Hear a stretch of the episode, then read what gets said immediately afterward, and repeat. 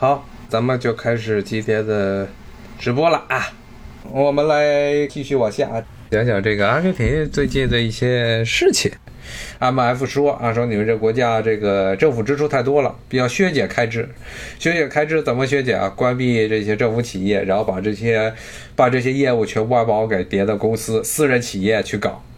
这听起来好像是可以。这些产业啊，产业化了很多，这个以前没有产业化的地方都产业化了，然后呢，大家都好了啊，就是基本上这 M F 到哪儿都是这个说辞，到今天为止都还是这个说辞啊。但是你想想啊，其实之前节目也跟大家讲过啊，像这个私有化最大的问题就是有前面这几个假设，其实每一个都不太对头。比如私有化，就是私有企业要比这个国有企业它的效率高。举一个这么一个发达国家的例子啊，因为发展中国家经常有人就说，你发展中国家这种什么国有企业私有之后，这个效率没高，那说明你这个 M F 还会说是因为你这个国家的它这个市场化程度还不够，你还要进一步的市场化，这效率才高。那咱们举一个市场化充分的、非常充分的例子，比如英国啊，英国的铁路在撒切尔夫人时代，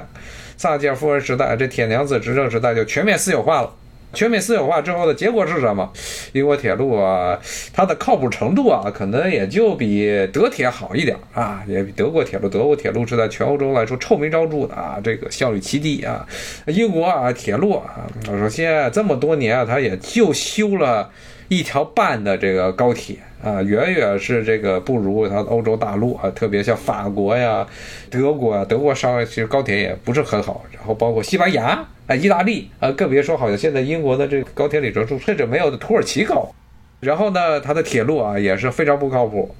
价格每年都在往上涨。然后呢，这个服务非常差，甚至安全也不是很安全。我在英国坐铁路的时候，他们很多的这小流氓啊，英国的社会上著名的这种那种败落的啊，这个蓝领阶层，为了弥补自己那可怜的自尊心，他们的这些孩子啊，经常就会最后到了中学阶段就变成小流氓，到处去找这个少数族裔挑衅啊，车上对不是很安全啊，我就遇上过啊，就变成这么一个挺乱糟糟的这么一个场景。当然了，这个和美国的铁路比起来还是稍微好一点的啊。这个但是呢，你要和中国铁路比起来呢真的就是差距非常明显。而且最重要、最重要一点，它它贵呀啊，它贵。这不说私有企业接手之后应该能盘活呀，能把这个产业盘活呀啊。但是呢，大家要知道，很多的产业它之所以是这个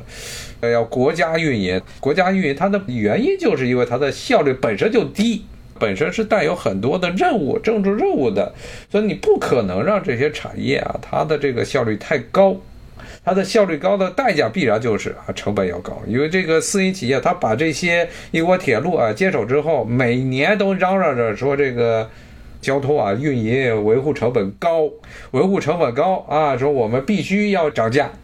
然后英国政府就要进来说，你不能涨啊！你也涨了之后，这民众出行困难，出行困难之后，他们要闹事儿，要闹事儿了之后，是我们这些政客都要遭殃，导致这个地方选举的时候，我们这些各地区的议员都要被撵走。这些私营企业就说了啊，这运营英国各地铁路，说那我不涨价也可以，你给我补贴，我可以不涨价，你给我补贴，那我可以就涨得少一点儿。最后的结果呢，这个英国铁路运营的最后的结果就是。政府不仅没有让开支减少，反而因为这些私营企业，它这个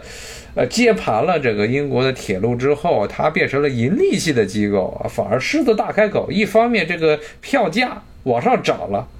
然后呢，它还用涨票价来威胁英国政府要更多的补贴，所以最后里外里啊加起来之后啊，这个英国啊政府每年啊在这些铁路上的补贴数啊，这都不亚于。高于之前直接管理英国铁路的时候，直接这个插手英国铁路的时候这个开支，而且票价还涨上去了，所以这是一个很典型的私有化之后啊，这个效率没有提高反而降低的一个经典的案例，而且是在市场经济国家，是完全的充分的市场经济国家。铁路这个东西它有它的战略意义，而且它是一种很典型的自然垄断产业啊，你修了这些铁路啊。除非你不怕这个资源彻底浪费，在旁边修一条平行的铁路线，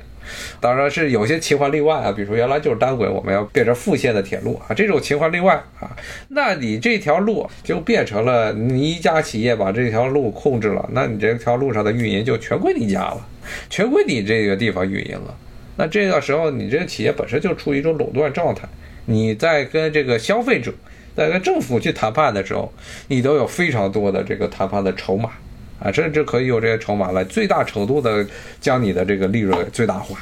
那他这个私营企业，他把这些铁路线它的运营控制之后，他的谈判筹码，他就拿这个乘客你乘坐你这铁路来跟这个英国政府去谈判，那人家也没办法，政府也没办法，他拿捏的非常准。啊，在这种情况下，你说这个私有化有意义吗？啊，其实是没有意义的啊，没有意义，而且是反而是加深了、加重了这社会的成本。另外一个，英国最著名的就是现在的正在慢慢啊、慢慢的彻底的这个所谓的所谓的市场化的英国的这个卫生系统。NHS 啊，以前包括伦敦当年搞奥运会的时候啊，甚至在这个奥运会开幕式上还把自己的这套医疗系统给吹了一通啊，说是一个非常完美的啊这么一个解决公共医疗问题的路数啊。就英国，其实是政府投了巨大的海量的资源。去打造的这么一套公共卫生体系啊，现在呢也开始啊，特别是在这些年啊，特别是从这个最近这个刚刚刚刚拿到了男爵啊男爵这个头衔的卡梅隆，他从台上被撵下来之后啊，英国基本上在在这个全面私有化的路上就走上条不归路啊，其中包括特别是约翰逊当政的时候，一个很重要的一个矛头就是想办法要把 NHS 全面私有化，现在这个 NHS 的这个效率是越来越低。这些都是跟私有化有很大的关系的。你比如说这个卫生医疗这一块儿，你不可能让它如果没有政府干预、全面的市场化，最后的结果是什么？因为你这个卫生系统、公共卫生系统，它是一个刚需，每个人都不想死。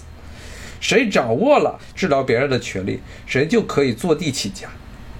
谁就可以都可以坐地起价。你谁掌握了这个医疗的权利，谁掌握了这个救病药救命药的生产的权利啊？就加上现在这个大部分的药物啊，除了印度这个比较其他的国家之外，包括中国在内，都是乖乖的遵照美国的药厂制定的这套啊这个专利体系来运营啊。你这药厂它就是可以狮子大开口，他想给你你这药价弄多少钱，他就给你弄多少钱，因为大家只能用你这个药。还不能自己开发，这开发了就就违反了专利了啊！除了印度啊，印度当然它有自己的代价，印度它这个各种仿制药物，各种仿制药物呢是要各大药厂都是拿印度人啊，把印度人当做活体实验啊，作为一个代价啊，作为一个交换条件，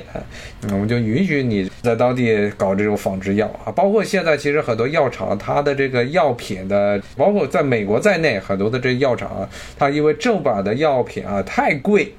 很多时候，它是由美国这边很多的地方，它流通的一些重要的药物，甚至都是由印度产的、进口的印度药啊，甚至不是正当渠道进口的印度药，而是呢从地下走私的印度的仿制药。仿制药，因为很多医院也知道，你要是正版药的话，没有保险医保或者医保啊，是自己那种投的医保，不是有企业雇主的那种医保的，很多的病人啊，都是这个根本买不起药的。买不起药，唯一的出路就是想办法买这种仿制药啊，买这种走私药。就很多美国很多医院其实也也知道这事儿，那就睁一眼闭一眼，也就只能这样了。我还听说集中采购啊，美国没有政府直接的这个集中采购的这个干预体系啊，医院都是私有的。而且呢，医院大家要知道，美国的这个医疗体系是极端极端复杂的一个医疗体系，它从一开始就没有一个中央的统筹。医院很多是这个所谓的慈善组织最早建立的，甚至医院和医生的关系都不是一个雇佣和被雇佣的关系。很多医生他只不过是借这个医院的这个厂子搭一个棚，他在自己外面还有自己的诊所。很多时候大家知道，在美国看病的时候，首先你先去医生开的诊所。看了病啊，医生说你这要做一个体检，或者我你那儿要做个手术，要做一个检查，那我把你安排到一个医院啊。那这医生本身在那个医院也是挂牌的。更多的时候啊，医院更像是一这么一个菜市场啊，这医生啊是在这个 菜市场里摆摊的这么一种角色，他自己在外面还开，而且政府在管理公共卫生这一块儿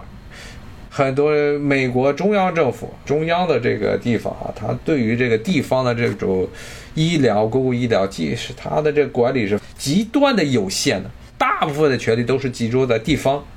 地方的甚至州政府这一级，那管理也是非常弱的，很多是甚至是下放到市一级，甚至市一级很多的地方，比如说之前为什么美国应对新冠的时候成绩非常的惨。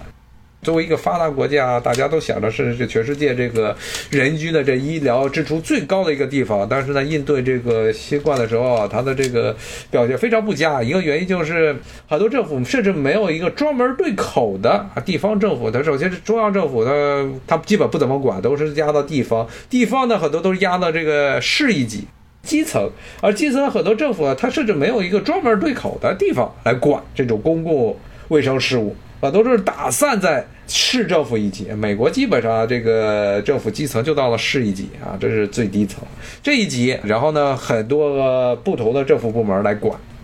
不存在一个非常有效的美国全国性的公共卫生政策制定，没有啊，它就是没有。当然，你说它有没有类似于集中采购的东西啊？是有的。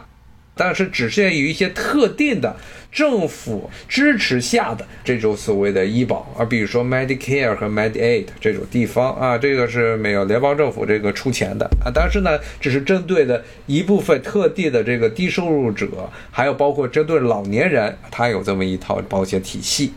在这个体系之中啊，它确实药物有这种类似于集中采购的东西，但是这都是有前提条件的，它不是一种普世性的、全民性的医保。绝大部分的人，除非你真的是老的，这走不动路了，或者真是穷的揭不开锅了，大部分人只要你还能有口气儿，还能够给政府交税，那你就想办法自己去找找医保吧。那些都是商业医保了啊，商业医保那你就交钱吧，由这个医保公司来帮你去想办法跟这个医院啊、跟这大夫们、跟药厂们去对付。这个之前节目其实也讲过啊，咱们今天又讲了讲，咱们还是回到阿根廷啊，这又讲到那个不讲美国也不讲英国了，咱们回到阿根廷。阿根廷啊，基本上就是按照 M F 的这条路全面私有化，但是呢，但是呢，大部分的它所谓的私有化就把阿根廷啊重要的这些基础设施、矿场，然后最重要最重要的是它的农业，也就是它唯一的现在现存的核心的这个竞争力啊，全部都卖给这个私营企业。所有的国际的大粮商啊，你看阿根廷到现在对中国也出口大量的大豆，那些大豆呢，阿根廷自己可能本国的农民他都挣不到多少钱，因为这些整个这个出口啊，包括这农民种的这些种子啊，整个出口包装啊，全部都是在大的粮商的控制之下的，所以呢，他出售了是出售了，利润呢全跑到这国际资本的腰包之中了，本国人挣不到多少钱。本国人啥都赚不到，赚不到。那这个一个经济自由化的政府，在 IMF 的压迫之下搞经济自由化的政府，然后这个贫富分化极为严重，绝大部分人除了少量的这个足球